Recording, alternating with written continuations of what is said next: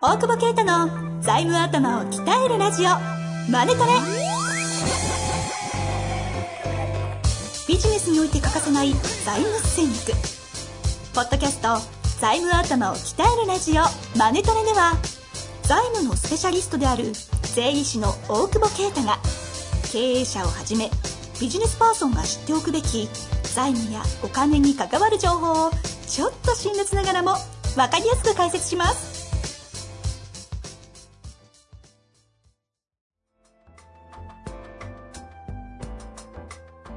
こんにちは、遠藤和樹です。大久保啓太の財務頭を鍛えるラジオ、マネトレ。大久保先生、本日もよろしくお願いいたします。お願いします。ええポリポリ、ポリポリ書くのやめて。なんだっけ？はい。暑いね。前回じゃあ、暑い。今日台風来るって言ってたのに来ないですね。来ないよね。暑くない？だって今日もう今頃大雨の予定が、カンカン照りっすよ。うん。まあ、それ聞いたところでっていうね、リスナーの方はね。ね な何この中中身のない身のない。これ、かつてないく中身だからね天気の話だ からね。イギリス人か。ハモんだよ、そこ。いや、でも暑かったね。いやだから天気いやいや、でもさ、あれだよね、もうこの夏はもう半パンでほとんど、ですね。収録この3、4ヶ月お会いしてるの全部短パンな気がします。普段短パンだもんね、だってね。B さんとね。B さん。B さんっていうか、アイランドスリッパーで。はい。あ れ何が入っても、そうそう。だからさ、毎毎日さ、スタバになんか朝行くんだわ。はい。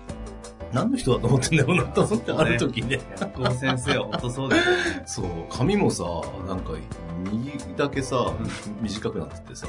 いや、自覚、自覚してるんですね。そうそうそう。ですよね。いや、なんか、なんだろう。あの、おしゃれなカフェに生えてる草みたいなそんな感じですよね。染めたのよ、あ生まれて初めて染めたの？え。いや、白髪すごくてさ。白髪すごいっすねって白髪すごいですねって言うけど、結構白髪っぽい。いや、だから、白髪染めじゃなくて、普通のカラーリング。あなんかアッシュみたいな。あ、アッシュっぽいですね。アッシュにした。初めて。もうじじいだなと思って。え、染めたことなかったんですか？抜いたことあるよ。髪、こう、金髪とかって。あれブリーチだろ？いやですね。昔ずっとブリーチはしてたけど。あ、ですよね。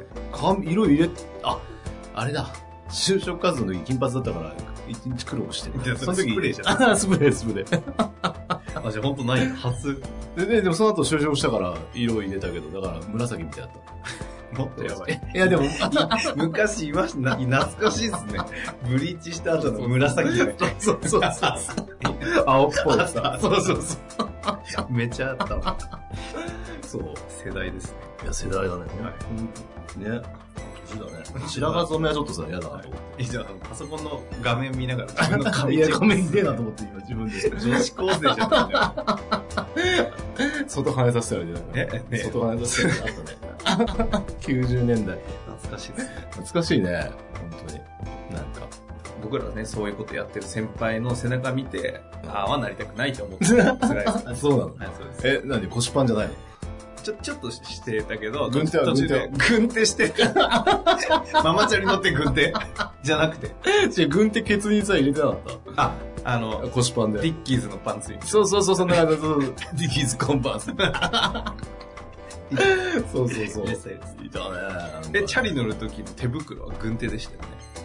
軍手、あ、軍手だ、単車ね。単車の時は、チャリ乗ってないけどさ、田舎だあ、そうかそうか。単車とか乗る時かも。単車も軍手だった。小学校ぐらいの時にその先輩たちなんで、あだから、チャリ軍手なんですよ。いや、俺らの時は、チャリ、チャリじゃなかったな。横浜、坂多いからチャリ大変なんだよ。そういう物理的な問題が。そうそうそう。単車軍手の人はね、冬寒いから2枚にしてね。本当のヨタじゃないですか。やばくないですか？しかも過去の思い出みたいな。いや、老けたなと思って。まあ、というわけでね、前回ちょっとヨタ長かったんで、はいはい本題行きましょうかね。あ、そうっすね。は。はいい。というわけで早速今日はですね。ヨタねえよ、それに。なんだかんだ出てくる。出てくる。今度から困ったら過去を話す。意外といや、それネタバラさないといけない。あそうですね。30歳の女性の方ですね。はいいやご質問いただいてます。早速いきたいと思います。えーこんにちは、えー個人事業主で数字を分析する仕事をしています。えー創業初期から業務委託で3年ほど取引してきたスタートアップがあるのですが、社長に1年後の売却を考えていると打ち上げられました。へ今まで貢献してくれたお礼に株をくれると言われたのですが、株をもらうメリットがよくわかりません。なんで？社長自体も仕組みを分かっているとは思えず、私から詳細を詰めて提案しないとそのまま話が流れそうです。売却前に株の数パーセントをもらっておき、売却時に売却先企業に買い取ってもらうのがいいんじゃないかなと思っているのですが、うん懸念点や過去の事例があれば教えていただきたいです。ちなみに、えー会社の今年度の純利益は1.5億ほど。そんなに？ですね。売却価格は純利益かける5年分と考えればいいとコンサルタントに言われたそうなので、えー7.5億くらいになる予想です。うーん。社長は売却してそのまま事業運営は上がると言ってました。うん私も今の会社規模と社長が築いたカルチャーが好きだったので、売却と同時に取引を終えようと思っています。うんすげえ美味しい話ですね。そうね。っていうか、あれだよね。もらって売るって分かってるから、それがいいんじゃないですかね。すかね。だって、もう皆さんあれじゃない財務頭がだいぶできてきたから、そろそろ番組ももう終わりを。え、え、終わり？打ち切りですか？打ち切りのじゃあ番組名変えてね。え、だって、それはまあそうでしょうね。あの、株をもらうメリットは、バイアウトがもう決まってるんだったら、まあその売却益ですわ。で、でそう逆に言うと、売るのは決まってないのに株をもらうメリットってあるんですかって言われると、微妙かもしれないっていうことにもなるよね。結構上げたがる人いるじゃん、中小企業はいはいはいじゃあさうちの株やるやるわ、みたいな。あと、あとあと相続ね、大変やねん、みたいな。やめろや、みたいな。あんだけど。ただまあ考えていくと、まあ今、今までその、事業証券みたいなのが前提として、ね、あの、あったからさ、はい。いいけど、ほん、なかなか今後承継っていうのがさ、あのなかなか難しくなってくると、最後売るもんね。会社ね。社長さんたち。そうそうそう。あれなんだっけ、中小企業の、言ったっけ ?2025 年までに70歳を迎える経営者が245万人いる。やばくない？今、中小企業350万社社ぐらいあって。だとして、うんすごいですね。すごいよね。それで後継者決まってない会社が127万じゃあ、人、そだう、じゃあ2025年ですか？2025年。ほぼまあ、5年後。5年後に70を迎える中、あ65歳ぐらい以上の経営者で、127万人は後継者が決まってないっていう、あ危機的状況で。で、まあ、この中で淘汰される、会社は淘汰されるんだろうけど、まあ、売る、あの、あえっと、価値があるところはね、残るから、そして M&A になるから、だから逆に今まで、なんでもらってどうすんのって俺思った部分もあるけど、ほどはいはいはい。昔はね、なんか、辞めるとき大変だったりさ、なんかうんいろいろ揉めたりするけどさ、まあ、いつか売るんだったらもらっててもいいよねっていうのはちょちょっと思う。だから、えー、まあ、その、逆、今回のケースだともうすすぐに、そうですね。承継とかっていうよりもわ、もう結構わわ若そうな段階で、そうジットがう MA でもやってたんですかね、きっとね。んね、すごい出てるね、利益ね。1.5億純利。うん。これちなみに、うんあの、株もらったとするじゃないですか。うんどのぐらい、まあ、もらったって1%もいかないですよね、きっと。いや、もっともらおうよ。いやえ？仮にじゃあ1%もらうとするじゃないですか。1%って、えだって、750万しかない。株は、あ、そう、その話が聞きたかったんですああ、はいはいはい。まさにまさに。うん大体このケースで1.5億純利じゃないですか。うん。大体その株、どのくらい、あの、時価総ついて価値になるんですかという。ああ、じゃあそのコンサルタントが言ってる、なんか5倍っていうのは、はい。ちょっとわかんないんだけど、えーっと、今そのスタートアップって、スタートアップで、どうすんだろう、出口はね。そんだけの価格で売るってことは上場とかなのかなって思うんだけど、この会社がですね、巷の、この会社が。この会社が。この会社が、だからどういう形で誰に売るかだよね。その、今の利益が続くだけであれば、例えば3年から5年ぐらいの営業利益ののれんがつくと思うんだけど、だだいたい中小企業の、えー株価算定っていうのは、その純資産プラス、えー営業利益のなあ経常利益とかの何何倍みたいな、うんそんな話だと思うんだけど、な何年分みたいなね。うんうんうん。だから、そうなんだ。だから毎年利益出して純資産積み上げるとね。だからその会社って1億5千万出てるってことは、まあ、あれかな。納税前かな。まあでも納税後で1億出てたら、1年やるごとに株価が1億円ずつ上がってくるもんね。はいはい。それで1億ずつまあ高く売れるのと、プラスのれんをくっつけて、もうちょっと高く売れると思うんだよね。うんそもそも。うん。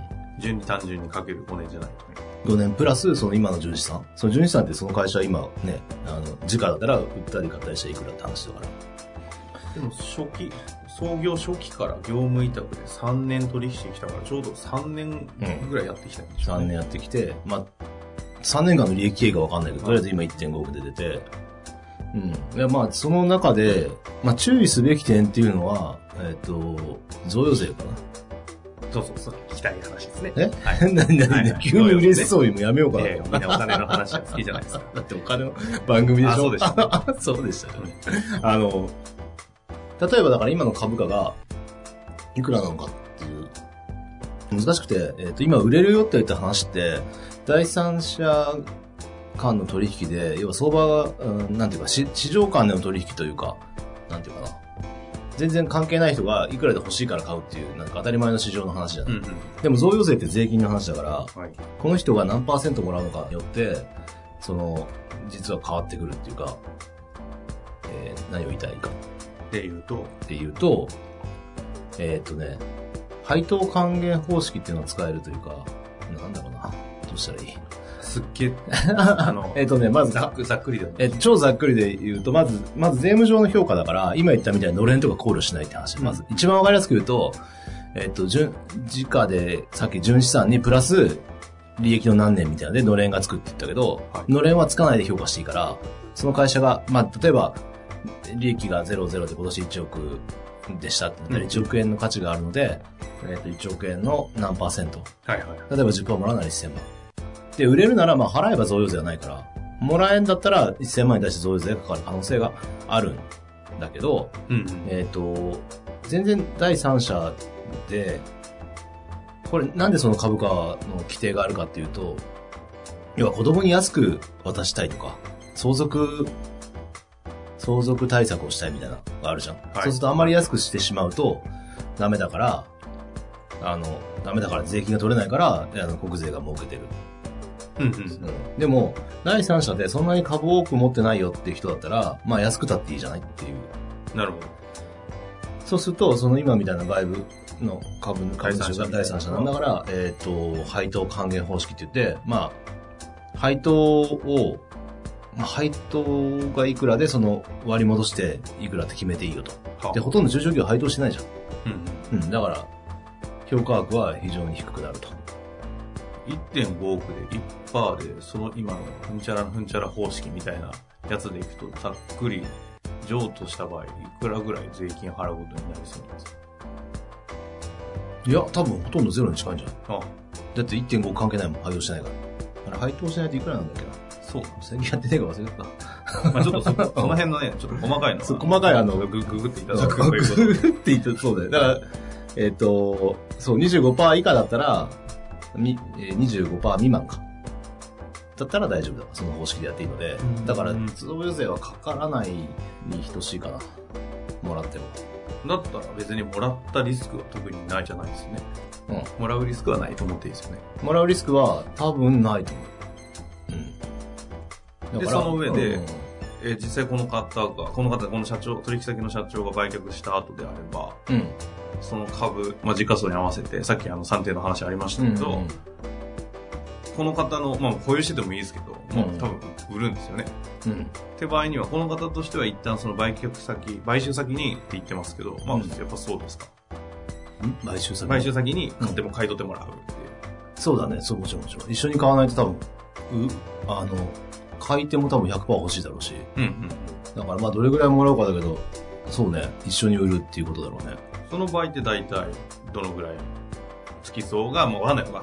業態もわかんないし、時価総計算できないですよねわかんないけど、今言った、その、純資産かける営業の何ヶ月って、なな何年分っていうのが一つ指標になるから、それか、もしこの会社が例えば IT とかで、まあ IT じゃなくてもいいんだけど、その、上場の可能性があるみたいな、本当のスタートアップだとすると、DCF っていう方向方法で評価ができると。うんうんうん。ディスカウントキャッシュフロー、将来の利益から、まあ、時価総額出して、このぐらいの金額ですよってやると、もうちょっと高く売れる可能性はあるよね。今だったらこれぐらいで、上がるとこれぐらいだからってファンドとか買うみたいな。そういう絵を描けるのか、まあ、だから DCF ほとんど使えない、そういう上場するとか、次のエグジットが決まってる場合は DCF 法でやれるので、うんうん。それから今言った、その、あれだね、え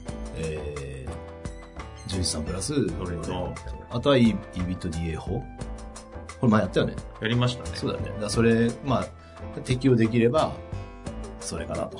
うんうん。まあでもな、なんとなくで、そんぐらいで売れるんじゃない ?1 億5千万でしたらね。7、7、8ぐらいではね。はいはい。うん。そうその人はだから、株もらわない手はない、テンパーもらったら、テンパーももらえるんですか？な、ちょっとなんか、そんぐらいくれんじゃない？くれないそんなに、だからそうするとな、7、7千万か。ってなりますけど、うん。すごいっすね。そうすると、だから、ただちょっと気をつけなきゃいけないのは、もう譲渡が完全に決まってる段階でもらって、その株がさっきの配当還元方式でいいのかっていう問題はちょっとあると。ああ。要はその贈贈与の、時価、時価なんであくまで。うんうん。だから、だちょっとその辺がね、その税法と MA の、なんていうか、考えとちょっとずれてきてるというか、だから、MA の考えと、その納税の考え納税の考えが。そう、ちょっと時代がおかし、ずれてるね。だから、あの、税理士さんとかでそんなに高く売ったら贈与税がかかりますみたいな人いるのよ。え、なんで人にいた、俺らの常識からしたらさ、なんか、普通に、なんていうの？純資産が1000万の会社でも1億円で買いたいって人がいたら買ってくれるっていうのが感覚的にわかるじゃない、はいでもおじいちゃんの税理士とかでわかんないから、そ贈与だみたいな話なんだ。いや、贈与じゃなくて1億が正しいよねって話じゃん。うん買いたいやつがいいんだよ。はいはいはい。何を言ってんだろうみたいな議論が、そこそこ起きるよね。ああ。まあでもこの方はね、社長も含めてなんか分かってそうですからね。社長でもあんま分かってないんじゃないま分かってんな、そうそう。だから分かってないから。仕組みは分かってるとはもっともら、もっともらっちゃえばいすい。ごくないですか？もっと仕組み分かっておらずに MA え？でもこんだけさ3年で1.5億まで持ってって、だから49%ぐらいもらっちゃえばいいじゃん。これあの、それで成果報酬で相談で大久保先生あ、俺も欲しい、俺も欲しい。俺も欲しい、その数そし。たら多分全面的に協力してくれますよ、これ。すごい悪い人みたいだったじゃん。いやいや金で動くみたいな。今私提案しましたからね。何が？一応何何何何それ 何それいやいや、これ、これ以上は。は何も言わないで怖えな。す。これ以上何も言わない怖えな。いや、でも面白いね。そんなねしたら売り先も。本当ですよね。ね考えられると思うしね一緒に考えてもらって。いや、こういう機会いいんじゃないですかね。ちょっと一確かに回会いに行ったらいいんじゃないですか？どこにいんの？え？大久保先生に？あ、そういや自分からも。怖い怖い、怖い。今、なんすか、今、あいな。こういうとこある仕事だよ、仕事。仕事だよ。汗かいてきちゃった。金が目的なんだよ。あるね数回今日もう4本目だから。そうですね。いや、もうだんだん。あ今日まだありますから。え？今日まだありますから。そろそろビールいいでしょ。そうですね。ちょっと買っていきましょうかね。そうだねハイボールぐらい。ちょっとなんか、そう。エンディングに向けてね。というわけでね。ね。終わらない。終わらない。なんで終わらせ、そういうちらつかせるなんかちょっと面白いな。ちょっと面白いな。あれ？終わるのかな？あれ？ちょっと、だってさ、ほら、それぞれこう、引っ越すしさ。そう。いや、そういう話を。ああ、いいね。はい。というわけでね、やってまいりました。はい。えーえー面白い質問でしたね。また、なんか、進捗ありましたら、うんぜひお待ちしております。はい。というわけで、ありがとうございました。ありがとうございます。本日の番組はいかがでしたか？番組では大久保携帯の質問を受け付けております。ウェブ検索で「税理士カラーズと入力し検索結果に出てくるオフィシャルウェブサイトにアクセス。その中のポッドキャストのバナーから質問フォームにご入力ください。またオフィシャルウェブサイトでは無料メルマガも配信中です。ぜひ遊びに来てくださいね。